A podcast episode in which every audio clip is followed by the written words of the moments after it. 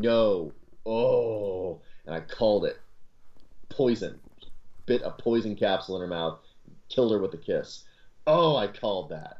Did you think that was fitting though? Did you did that ending work for you? Hundred percent. No, the reason I called it was because that's the perfect ending. It, it is, isn't it? It's the whole dig two graves thing. Well, and it, and it's perfect too because it kind of redeems Ainu in a way because the whole point of that is that she's still not as bad as Lady Chun. Do you know what I mean? Yeah. Like, uh, it, it is weirdly redemptive because it really does show that Chun's just that level below what Ainu is. Ainu did something. I mean, like because Ainu's vengeance is brutal. Like she didn't she didn't fuck around, all right, at all. Like she murders the hell out of everyone that's wronged her. But in so doing, she exposes this forced prostitution ring and saves a whole lot of women. She avenges the death of a of a guy that, that gave his life for her. I mean, like, and even like when she is meeting the architect of all of her sorrows after she's done the killing blow, laying there dying, she's not gloating He gives her a little parting, you know, her farewell kiss because like there was some kind of genuine element to her love, and it it really does finally show that yeah, Ainu is actually better, even though she's she's grisly and then ultimately doomed. It's perfect ending, perfect yeah, ending. I, I I would agree. Um, and uh, and so yeah, so so I don't know. And what what were your thoughts on things like the fight choreography and uh well, we'll start there. The fight choreography and like the fight sequences and things like that. Fight choreography had a real impact. I mean, there's no fight in this movie that isn't like uh, a, a, little gut wrenching. You know, like they, they kind of go for they go for the low blows, they go for the the gore, and it's not like really like over the top gory. Mm-hmm. Again, like you know you'd see like in Kurosawa where like something gets hit and then just arterial spray. Um, but like the the scene where um, the mute hero dude is dying. It, like it, it's a long scene, and there's a lot of really good fighting in it. Like the choreography is really on point. You're, it's really believable, uh, and it's again, it's it's beautiful. So th- there's like a clear skill and really good cinematography, and the sets they're going over are, are gorgeously realized, and having all those elements, like those contrasting elements of that like brutality, because he's like slowly losing this fight and he gets just again like ripped to shreds and like mutilated until he dies. So it's it's hard to watch, but it's also beautiful to watch. Um, that's pretty unique. I, I, haven't really seen a lot of movies that do something like that. So uh, high marks, really high marks, really. I, I see why you are into this movie. I also like I was reading. Um, I picked up my copy of Ogre's Gate after this movie almost immediately, and I was like flipping through there um, because you've been you've been getting some products out lately uh, and you've been letting me uh, see them early, and it always gets me in the mood to run that game because I've, I've been very low on gaming time recently. Uh, but it's like that's top of my list for the next thing I want to run all the time.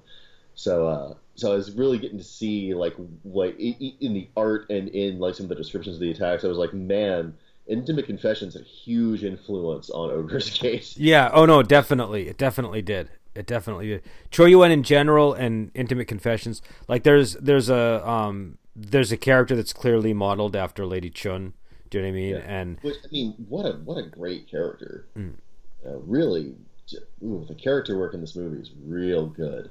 Yeah, I, I, I, agree. I agree, and and also, I mean, it's a significant movie too because it it deals with with you know lesbian characters, and that's you know 19 you know the early 70s you know 1972 yeah, it is front and center. Like they don't make any bones yeah. about it. They are not coy. It's like nope she is in gay love. They are gay lovers. They are having gay sex. They're doing the big gay i'm curious when the vampire lovers came out because that is the other movie that it kind of reminds me of whenever i watch it. So that was 1970 so i have oh. i really have to wonder how much of an impact that had on this film because the vampire lovers I mean, it's a different kind of movie. It's a vampire movie, but hmm. it's it's like I, I think it was like the first like there was like a spade of lesbian vampire movies, and I'm pretty sure the Vampire Lovers was either the first one or like the first important one. Do you know what I mean? The first yeah, big like one. Dracula wasn't the first vampire movie. Nosferatu was, yeah. but Dracula was the big vampire movie. And Nosferatu is still basically Dracula, but um, but serial uh, filed off Dracula but uh, but yeah, so I, I, have to imagine that that had an influence on this movie, and you know, you, uh, and so you know, but still, I mean, you know, 1972 for you know, you know movies from this area and in this time and in this genre. It's it's it's uh it's notable for that reason. Um, yeah, it's um, it's a big deal. Like it's it's very central to the to the plot. It's it basically informs the motivation of the main hero and the main villain. Um, this is a whole thing. No, whole movie's that. What did you uh, think? Oh, go ahead. I, I interrupted you. I don't want to. Well, I was thinking um, there was a trans character in one of the early movies that we watched, and that was another one where I was like really like staggered. Probably um, Swordsman II. Yeah, I think it was Swordsman II. That was the '90s. There was kind of a lot of that kind of stuff in a lot of the Hong Kong movies in the '90s. Um, you, you know, but but you know, but this just seems even more surprising to me because it's so early. So but, early, like, yeah. But like, uh, what what did you? Well, first of all, I, I, should mention it looks like we had a little bit of a hiccup in the recorder, so we might have lost some of the early uh, early portion of the recording. If we did, I just want to reiterate here that we're talking about Intimate Confessions of a Chinese Courtesan, a Chor Yuen movie from 1972, um, and and hopefully most of the discussion's been uh, caught on the recorder. It'd be tragic but, to have lost. Well, were, I was fiddling with my mic, and I think that might have caused a hiccup because um, my mic switched off. Mics enough tonight. Like. I was messing with mine earlier and almost destroyed it. Yeah. Uh, so. Oops. But we're just gonna march on because it's been like you, you uh, the people listening have no idea the the stuff that is has has led up to where we are right now. Like it has just yeah, been this the, these last few months have yeah. been such a drain on yeah. Brendan and on me for totally different reasons. So here's the thing: we actually recorded the intro to this beforehand. So I say, worst comes to worst, we just smash these two together. I don't think we, no, because I wasn't even coherent during the. I don't even remember. Doesn't matter. Like, like when we were recording it, I had no idea what you were saying. So it was. Uh... I basically just said what I what I said just then. My opinion has not changed on the movie. Uh, I think I did it more eloquently this time. Uh, if you lost it, I'm going to choke you. No, I'm, I'm sure I still have it somewhere, but because I mean, it's on the it's uh, you know the way the software works is it tends to preserve those things. But but anyways, uh, you know, j- just in, ca- in case the, the the front end of this got cut off, I just want to make sure people weren't terribly confused what we're talking about. Um, re- like record the video of this. I look ghoulish in this right now. Yeah, you do. Like, no, you you do. Um, so so so anyways, uh, I, where I wanted to go though is is uh, is to is to touch on the revenge plot and what you thought of her, you know, just just how she planned her revenge and the things she did. If you you know, it was weird seeing the very first seed of Kill Bill getting planted. You know, because it's exact, it's like it's staged exactly the same way as in Kill Bill you know, they show the like the money shots of the bad guys doing the bad stuff. I won't go into the details. Like you know what happened. We all mm-hmm. know. Um, and then like one by one, the movie's about her picking them off. Yep, no, that's true. It it does kind of have that sort of vibe, and uh, it's it's almost like a, it's almost too structured, you know. Well, like there's not really a ton of surprises uh, until they get to the torture chamber. There's not a ton of surprises. That one I liked quite a bit. I mean, one of the things they do that is it's it's the thing that makes it sort of a little bit of an exploitation film, but it's also important to making the movie work. Is that the the the reason for her revenge is you sort of have to endure what she endures at the beginning oh, of the movie. Yeah. Do you know what I mean? And it's really horrifying. It's not it's not easy to watch, um, but it makes the revenge plot that much more satisfying when it you does. when you get there. The movie knows that it's it drug you through the mud too because it lingers on like some of the comedic elements or some of the um, the the really satisfying like stomp the worm and under your boot heel kind of revenge moments.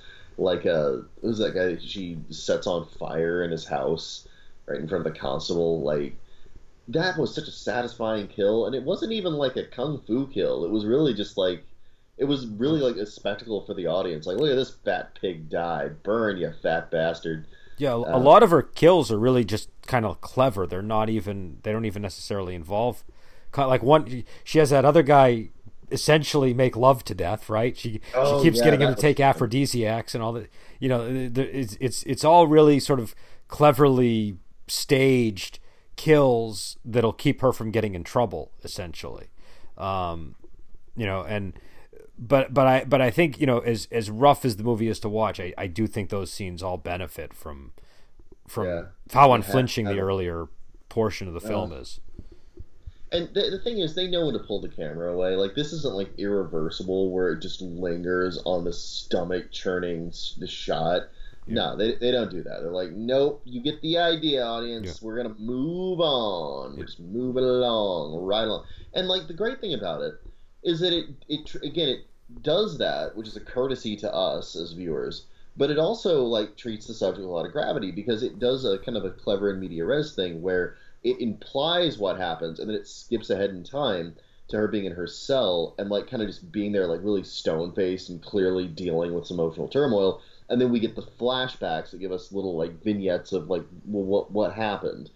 And then she like breaks down and starts weeping and it's really heartbreaking to watch that because like you get that she's just been like just emotionally destroyed by this and it's treated with the proper gravity. So we we as the audience really sympathize with her and we really hate these assholes. We want to see them get gutted and we do. It, it delivers.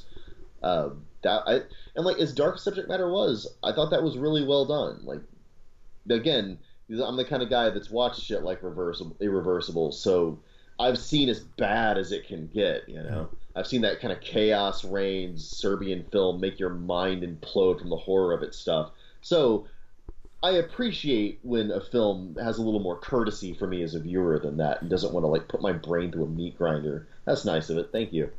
And so uh, and so I guess you would you would also mention you wanted to talk about gaming content this time around. Yeah, we gotta we gotta gamify this So uh, because I, I we we skimmed on that a little bit, and I was like, that's kind of that's one of the two pillars though. We only have the two. so did this give you any ideas for games? Were you were you did you f- discern gameable content in the movie? Yeah, they use a lot of like potions and elixirs and poisons. I noted in this one, and mm-hmm. like I, I I'm always fascinated by those.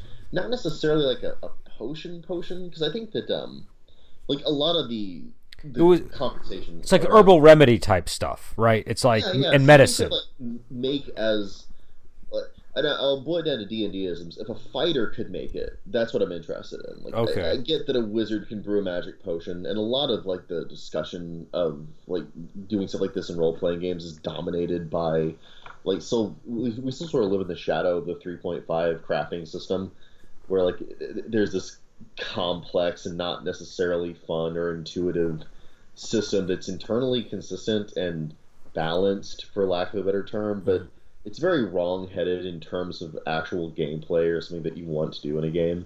And I think that a lot of RPG design sort of still sits in the shadow of that. Um, I, I, yeah, I, I don't want that so much in a crafting system or, or in a system that lets you make like a poison capsule you can put behind your tooth and then kiss somebody with when you're dying to kill them.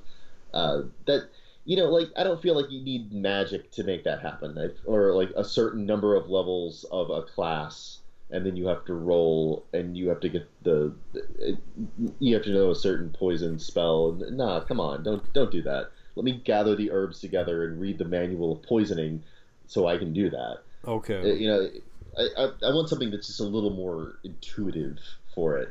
Um, and it's the same thing with the aphrodisiac stuff. Like, uh, that actually that particular scene reminded me a lot of the uh, the House of Paper Shadows thing, where it's got the the blood honey.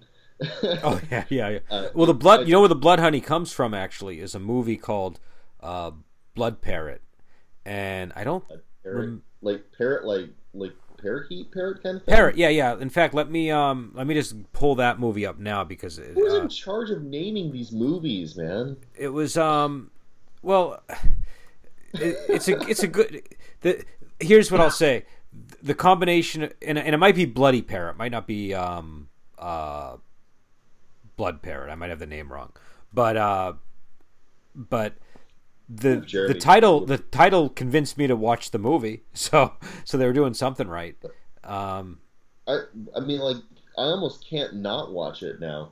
You know, like I gotta know, like, where's the parrot coming? But like, I've I've seen enough of these movies at this point that I'm like, there's not gonna be a parrot. Fuck you, fuck you, title. No, there is there is a parrot in a way in the movie, um, but but the point that I was making was there's an aphrodisiac in that film that gets used, uh, but it has a lot more of a like in this film in, in Intimate Confessions, the aphrodisiacs are like legitimate aphrodisiacs. He's basically taking like medieval Viagra, right? In in that mm. scene. Uh, this one turns your skin blue. You look like a monster, and the reveal after after the horrific transformation is that it was just an aphrodisiac that put this person into a sexual frenzy, but it looked like they were just going crazy and attacking everything. So it's a it's a really weird, horrific scene, and that's where the blood honey came in. So the blood honey was I kind of stripped out the sexual element and just turned it into like a, a violent sort of a thing, but kept a lot of the but kept kind of the visual of it. Do you know what I mean? So, yeah, the, the picture that goes along with it rules. Yeah, uh, yeah, it's a real it, that that that, that picture was inspired by Bloody Parrot. That was uh but but I but either way it sound it sounds like you're thinking in terms of medicines and various they, they play, I mean, like, there's even a part where they're putting like, uh, what was it, alum or something in bathwater. Like, they're, they're, I don't know. There's something about it. Like, there's a lot of it in this movie, but they're like poisoning people or giving them drugs or something. And I don't know. Uh, another thing that was interesting is that they're running a business at the core of this as a sort of a money laundering scheme or something. Like basically they were bandits, and then they're like, let's go kind of legitimate so that we don't get hunted down by the cops. Uh, that's interesting. That's something like you don't. It's one of those things that like it serves in in a lot of games as like oh that's part of the the story of the adventure and that's the backstory or that's my backstory as a character. But rarely can you construct those things within a game. They're, they're actually kind of complicated because you you sort of have to have like the assumption of how a society works and like where you can wedge yourself into it with certain actions before you can make that like a, a, a tangible thing in games. Uh, I, so, and you're saying like in most settings you don't have that enough knowledge of the society to. I think when most people run games, I found like they really like it really is almost like a video game where like the idea is that you're going to go and fight the bad in the place. Like okay. they don't they don't do the sandbox style like you and I do really, and um, I, I think it makes us kind of sound like weird aliens. If like if you came from like you just learned fifth ed like a year ago and you're crazy in a critical role and you stumble randomly on our podcast and and you're like, what are they talking about with the with the hexes and like I really think that there's a gulf between how people play RPGs in, a, in the popular sense and like the way that you and I would run something but like that's this. that's always been the case though like um you know I I mean number one, I, I've been gaming since I think 1986, and so I wasn't in the very beginning, obviously, but I was, I was in 1986. Huh? Just to give you some, just to give you a reference of how long you've been gaming. That's my entire life. Well, I was, I was, I, I was born in like 76, so it's not, you know. You were 10 years old. You, you were, you were a little boy, but yep. still, I um, was a newborn, and you were like D and D. But I've I experienced a lot of different sort of versions of mainstream RPG play. And number one, that always changes. That, that, you know, right now we're we're kind of going through like a you could say like a critical role phase, but you know, when I started, things were a certain way, and then in the '90s uh, they became a certain way, and then 3E came out, and then that kind of kicked off a whole new style of play. And I would say that just going by memory, the critical role approach feels kind of similar to maybe some of the stuff that was going on in the 90s approach and yeah, and I feel like there was Vampire the Masquerade vibe to it. I found like it's much more theatery. Well, well, just in the sense of where story was very important and things like that. And then when 3E came out, there was a little more emphasis.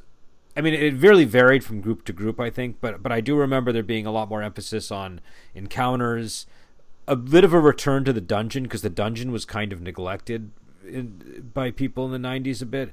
Or or maybe look I mean there were dungeons and people did dungeon crawls but the the game was kind of uh, focusing more on setting and on uh, story driven modules and things like that um, though they did again, they would have dungeons, but it just felt like the dungeon wasn't front and center, and it wasn't it wasn't something that was ex- people were expecting in a lot of the campaigns I was in. And yeah. then when 3E came out, it kind of made the dungeon okay again. Do you know what I mean? Um, but but I but but I guess all I'm saying is th- there are these mainstream styles of play that are always going to be present, and the style that we play in is a style that we came to because we were just unsatisfied with what was happening in the mainstream at the time that we were playing. You know, so like that's that's kind of always going to create a gulf. I think there's always going to be uh I don't know, like different fringe wings of the hobby that do different things. Do you know what I mean? And do them in yeah. different ways. Like there's a there's like a story game wing of the hobby, and they oh, yeah. also don't really mesh with the the critical role approach. Yeah, and there's a you know because I see them as similar, but like they're they're not really. Like if you actually get into like I, I started following uh, Paul uh, Czege on Twitter, and he's the guy that did um, My Life with Master and Clay That Woke and a bunch of other stuff. Like he's he's into the story game wing and stuff. I actually really respect the guy. He, he's a really cool, interesting fellow. Is unusual, but he's a very interesting designer, and his games are really fun. By the way, Clay That Woke, although you do need weird tokens and a wooden bowl to play it, uh, still has a, a, very unique charm to it that I highly recommend. Uh, but yeah, like he very strongly disagrees with the whole critical role thing and has a lot of points of contention with it. And uh, it's it's weird to see that because like he has well realized counter arguments and disagreements with the way it uh, manifests. I mean, my thinking on this is I don't particularly gravitate towards the critical role approach, um, but that's how a lot of people are playing the game now, and they're not really going to have any desire to come to what we're doing or what he's doing unless they have a problem. Satisfied with it, yeah. Like yeah. that's the thing, because I've played like that before. I've played in games like that, and the reason I don't play them and I avoid them is because they are unsatisfying to me. Mm-hmm. But if like that's what you want, you're getting it.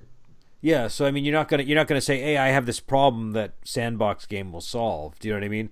It's it, and and it's funny because I, I have met a lot of people that that are sort of in the critical role uh, mindset, and they're just not interested. You know, I mean, everybody's different. I'm sure some people you know just don't know about sandbox play and when they hear about it maybe they'll be interested but uh, most of the people i've met that i've talked to they find it uh, just too difficult to run or just not intuitive enough to what they want or it's a big departure yeah i, I was it, flabbergasted the, when i encountered sandbox play the, i really had no idea what the, the hell was going on the structure really doesn't seem to, to gel with a lot of them so my, my my feeling is you kind of have. I prefer to do the soft sell on this sort of thing. I prefer not to to really push it hard on people and be like, you know, this is the way. I uh, you know I actually run it like a board game. Like whatever I do, because I, I encounter a lot of critical role folks, and I'm like, hey, do you want to try uh, the my preferred systems? I, I like Adventurer Conqueror King is like my default that I go to, and it's ba- it's basically BECMI. Mm-hmm. You know, it's it's basic. It's basically basic.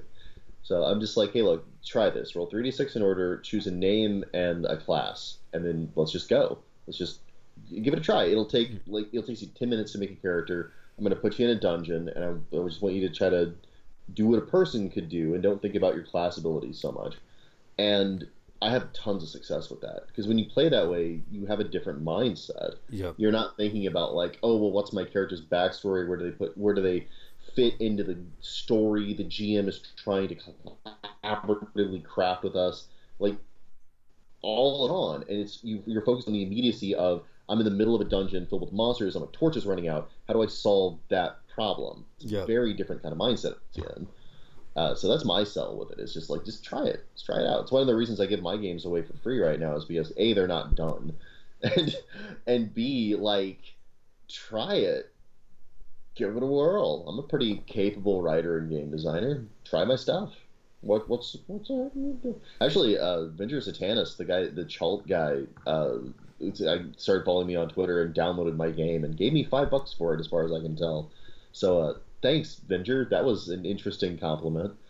Um it's, it's weird. I keep interacting with relative bigwigs in our in our little corner of the hobby, and it's, it's always like I, I follow uh, Jennell Jaquays on Facebook. We're like Facebook friends. She's really cool. She's well, she's awesome. She's always doing stuff with minis. One of the cool things about the hobby is that you can have those interactions with other designers. Do you know what I mean? Because it's it's such a um, I don't know. It's a small industry, so it's like you know, there's not the, yeah. they're not being drowned. They're not being drowned in emails and stuff. I think so they can they can field, you know, comments and things like that, and you get responses. Um, you know, I've I've had a, I've had some good interactions with like James Lowder. He's more of a novel writer than a you know than a game designer, but um, but he wrote Knight of the Black Rose and stuff like that. And, um, you know, you you can you know you can kind of pick people's brain who who you respect in the industry. You know, so that, ooh, that's always wonderful. Like th- this podcast that we do, I think we started just because we had we exchanged a few messages on a forum. Yeah, it was like, "Do you want to join my podcast?" And I was like, "Okay." And yeah, I forget. Yeah, I'm trying to remember exactly what happened. I, I remember that. I, I, see I, moons of time. So, but uh, but yeah. So um, okay. So so we have those elements. What about um, what about using this as a villainous organization in a campaign? Would you have any hesitancy to do that? Because it is a, you know, it is a for for in modern terms, it would be like a sex trafficking organization. It is. This is sex trafficking. Yeah. Like if you just use modern nomenclature, yeah. it's the same process. So okay, so I'm of two minds about it. Number one, if it's a backstory element then okay. Or if it's a we need to stop this, and I just kind of describe what's going on without getting into like gory detail. Oh, you know of this ring where they're basically forcing women into prostitution and like torturing them and all this stuff. And like, oh, let's break that up. Okay, great. Uh, that, okay, that that gets an easy pass. It gets harder when it's like, okay, you're captured by them as a female character because I don't want to yeah. put you through the scenes that this movie was clever enough to cut in a way that it was digestible to an audience. I yeah, I get you. the difference between are you are you putting an end to this organization from the outside, or are you or are you in the torture chair? Yeah, is, yeah. I've seen torture scenes in like dark games before, and the the critical thing about them isn't that they're hard; it's that they're boring because you don't have any agency. If you don't have any agency as a player, what the hell are you doing in the game? You know? Yeah.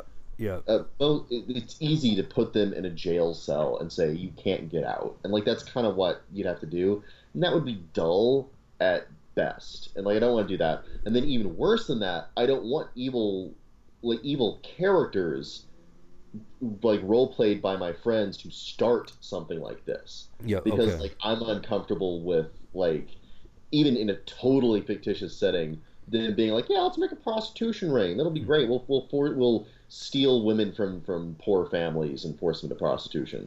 Like that would be the point where like I'd be like scoot away from the game table. Like guys, are we? Is this something you want to happen in this game? Holy hell, this is past my limit.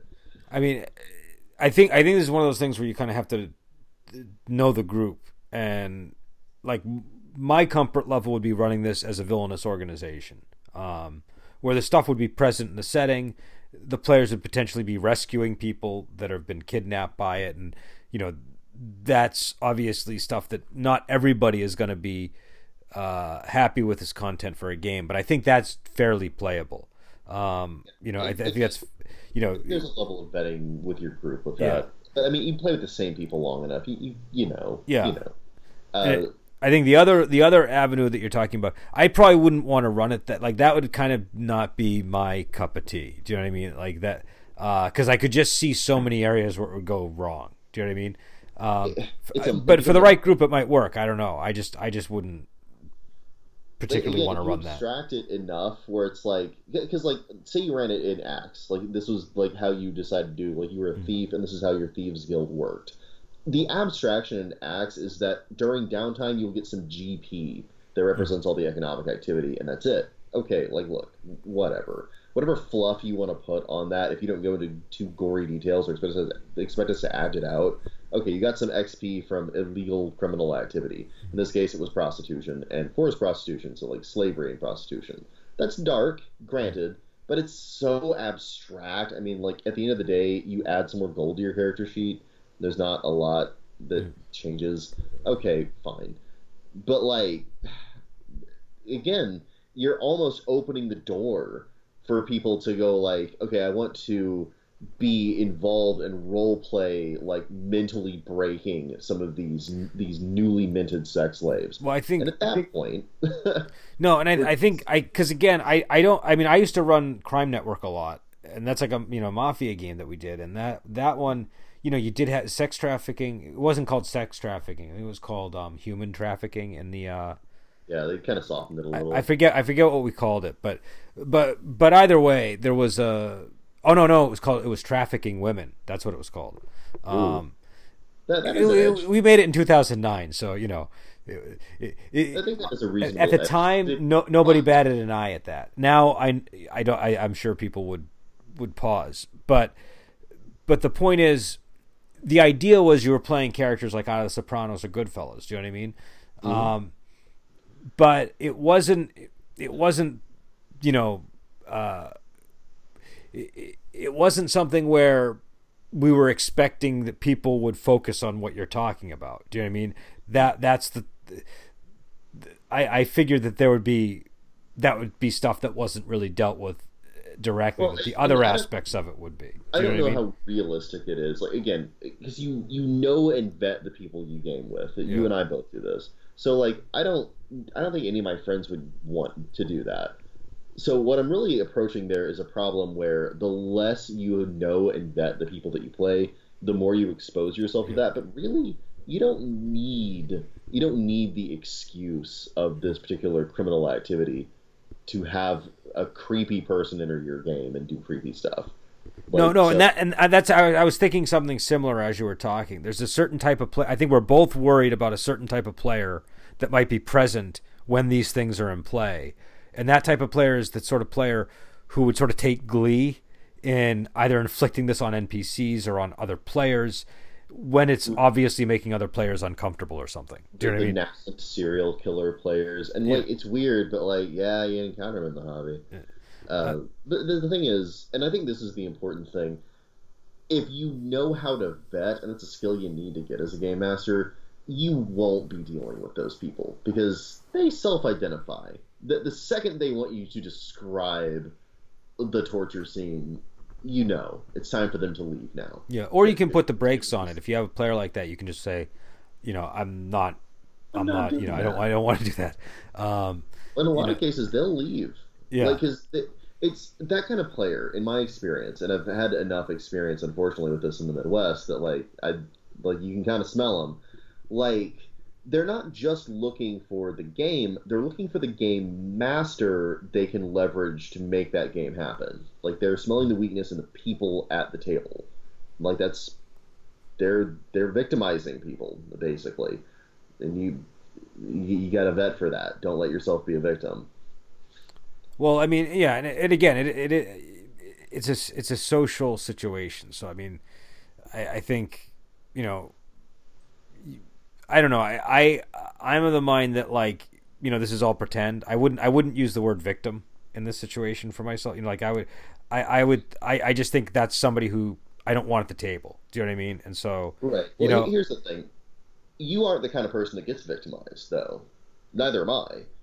But there are people that do. Okay, people that just don't have that kind of stone, that stoniness right at the core, where they're like, "Hey, you know what? No, buddy, get the hell out." They don't have that and that person is the is the prey of this particular kind. No, of no, I, no. I get that. I get. I guess what I'm saying though is that this is ultimately pretend. Do you know what I mean? So like, yeah. it's not like well, it's not like the person's like vic, to me. Victimized would be the person came in and punched me in the face, or they, or they, or they, they came to your to your house and they well, trashed your. I think, I think we actually have a difference of opinion there because I agree with you. I mean, I do agree with you in that, mm. but I also like if you're in a social situation and you don't have the tools, like the social tools, like you and I have, to just get out of it, like you just it doesn't you don't find the ability to stand up and leave when you're so uncomfortable you don't want to be in it anymore, and so you're kind of forced to be there. That's victimization, in my estimation.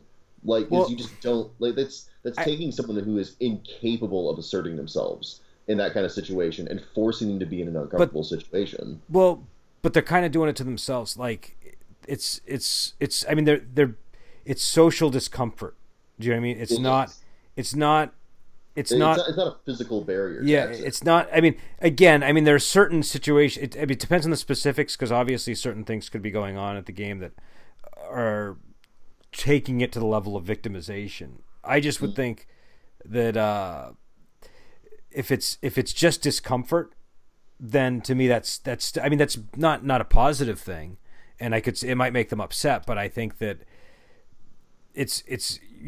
I think I think if you kind at a certain point you kind of do it to yourself. Do you know what I mean? If you're Oh yeah, well, do you know what I'm saying? Like the insidious thing about it is that like you can always give it's and the thing is it is easy to give the advice of like look you're either you're in one of two uncomfortable situations right you're either uncomfortable because you're leaving awkwardly and you don't know how to do that with grace or with assertiveness or you're uncomfortable because you're sitting there like squirming having to deal with this guy describe something hideous happening and you mm-hmm. don't want to deal with that and in either case like there's not really like you can always say like well why didn't you just stand up and it's like, well, the the fact is, if you get to a certain level of social malfunction, you, you really are forced to stay there. And like, I'm, I am talking. Oh no, no, I get that, but I guess what I'm saying is, it's to me, it's still like when you, I don't know, it's we're talking about language, but like, yeah, there, we're, we're, some... we're, we're talking about a situation where nobody's really aware that that's going on in that person's head right? Like that's the thing. As far as every... this, yeah, no one's aware of what's going on. Yeah, I think this though, this thing I'm talking about here, I think this is where people are trying to introduce um, like the X card stuff. Which, by the way, that seems to have blown over. Like that was a huge deal for like all of a week. Now everyone's like, yeah, whatever. X card, big deal. Yeah, I, uh, I mean, I, I, I, I, that's where that that thinking comes from. Where like if you just don't have the tools, at least you can put a card on the table. I mean, I can sympathize with people being upset and uncomfortable. I guess where I kind of come, maybe I'm older and, and, I just have a different viewpoint, but old. but like my view is, I don't think people should do things. I, I think people should avoid ideas and habits that make them weaker, like over time. Do you know what I mean? And and I'm yeah. not saying that it's it's easy to get up and, and get away in all those cases or whatever, but I think but I think what we're I feel like we're kind of reinforcing behavior that's going to make people weaker over time and make them feel more uncomfortable over time. Do you know what I mean? Mm. So I'd rather that, encourage people to against the X card that wins in my mind is okay. Sure, you got out of that one awkward social situation with your X card. What if they didn't give a shit about the X card? What if they didn't care? Well, that's I mean, and that's what I'm saying. I, I think use it every like. What are you going to use? I start a job interview what if you're giving customer service to someone and they start yelling at you? You're gonna throw up a card and be like, "Look, respect my X card." So no, you need to develop the tool that allows you to assert yourself. So, you know. Well, and and and and I guess all I was trying to say was that I I think that sometimes some of this stuff just sort of leads you down a road where you start to think you can't do anything. Do you know what I mean? And and I think that it's better to get people to realize, even if it takes time, that they can do so. You know what I mean? I, I, I'm always more in favor of making somebody stronger rather than weaker. Um, I mean, and so that, this is part of your personality that I find very, um, very. It's it's good in a way that's not just redemptive. It's the only thing to redeem, really, but it almost like it redeems the very spirit of humanity, knowing that you have that kind of attitude. I like that.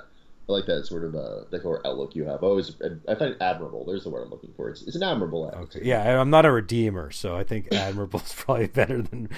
no, uh, no, redemption is what was in my head. I think that the, the, it's because of the, the subject matter of this movie. There's not redemption in it exactly, uh, but I think the movie would agree with you. So when you think about it, like this isn't really a movie about uh, about emotional comfort. No, no, and I think, and that's kind of the it's kind of the point of the movie is the discomfort's actually good in a way. It's kind of important. It makes the movie work.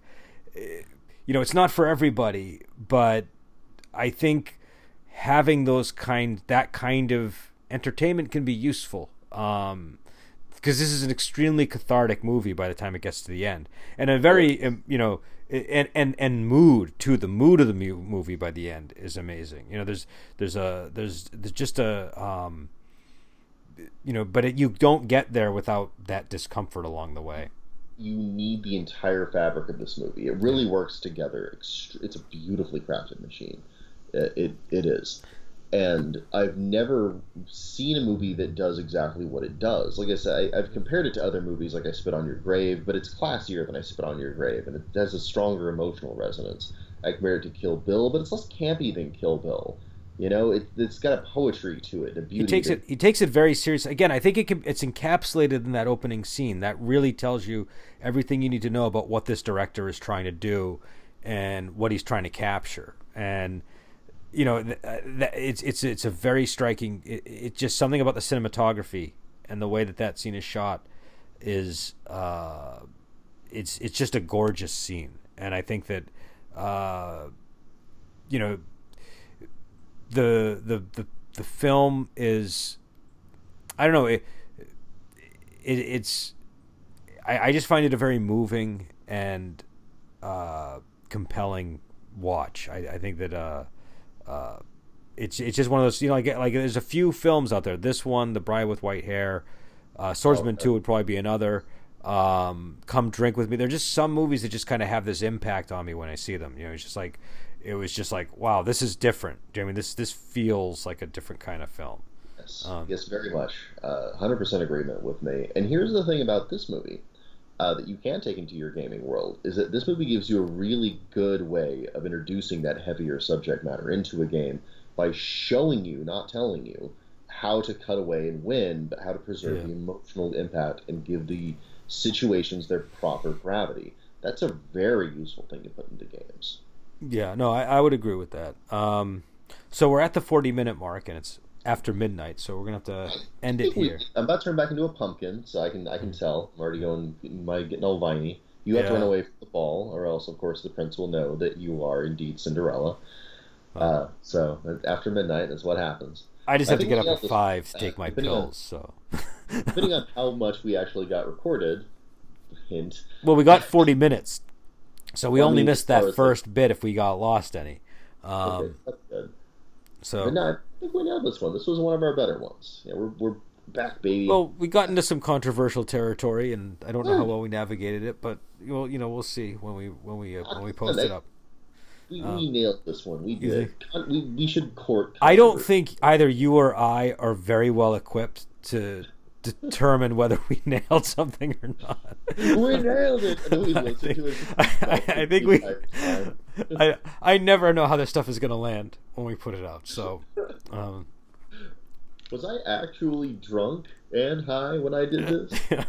I leave it to you to decide, no, gentle we've never. Uh, it's, it's well, I don't know about you, but I've never been drunk or high when I've done podcasts. I'm just slowly moving a bong towards my lips. Yeah, me neither. but uh, I mean, I'm not opposed to it if people require that to to to. So they can ruminate, Oh, yeah, I'm totally sober. Yeah. I'm just like snorting. I actually I can't eat I, my pills. I can't even drink with my medication, so it'd be it would be physically impossible for me to to be drunk while podcasting. Yep, just sober as a judge. I think I went from heroin to Jack Daniels, and it still seems like an upgrade. What was that? I like how I went. My joking went from heroin to Jack Daniels, and Jack Daniels does seem like a progression. That stuff is hard, man. Jack Anyway. Daniel. I, uh, I, I had a very terrible experience with whiskey when I was young, and I, I cannot. terrible experiences with whiskey. It's whiskey. Well, I just I just know, but just like w- when it comes to hard alcohol, the smell of whiskey that that sour smell that whiskey has will just I'll I'll want to throw up the moment I smell it. Yeah, you know, it's- vodka, smells- it I was always fine. Gasoline. Gin gin was actually my drink of choice when I when you know when I was able to drink. Um, but but uh, well, you don't like gin? Eh, it's, it's not. It's not. My, it's not for me. It's like vodka, and then I just I don't want to drink it. I I, I like Jack Daniels. Um, even though it's wretched, there's something about it that seems honestly wretched. It might just be something. My my dad's really into bourbon, so like you know he he's always It's- drinking stuff like that. But I, I just I just it's got too much flavor for me. Too much flavor. There's a lot going on with bourbon. Yeah. Like Jack Daniels is just basically like drinking pain and fire and a little bit of oaky aftertaste. It's Jack Daniels. You And know? it's just that that sourness. I don't know. It just it just hits me Oh. in a space. I, I just can't. You know it. it, it Remember the movie Top Secret where Chocolate Mousse gives gives the guy a drink and he's like, "What is this?" He's like, "Gasoline." yeah, just- I do remember. yeah. I was you know it's funny. I was thinking about that movie the other day. Actually, I was I was thinking about it. Um, underrated gem. Uh, in in the DVD commentary of that, the uh, the creators say that at the time of that DVD, it had still yet to turn a profit. I was like, that's my favorite aspect of this movie. That's that's pretty remarkable, actually, especially given how many people know that film and have seen it and Really. quote it and you know. Well, so- Here's a problem, and here's why it wasn't uh, it didn't turn a profit, whereas uh, Monty Python and the Holy Grail did. Monty Python and the Holy Grail didn't have any star power at all. It was just like when Graham Chapman is your lead, you don't really have star power. You get Val Kilmer in, well, all of a sudden you got. But wasn't that Val Kilmer's first or second movie? It was, but he's he's he had a good agent, so. But but either way, it was it was still kind of a bigger budget movie either, and and also it had uh, what's his name? It wasn't Omar Sharif in uh, Top Secret. Yeah. So. Yeah, it was actually a decent amount of star power in that movie. I, that's not the draw for me. I mean, I love that Kilmer's in it. He actually does a great job. Uh, he's a little nascent proto Batman.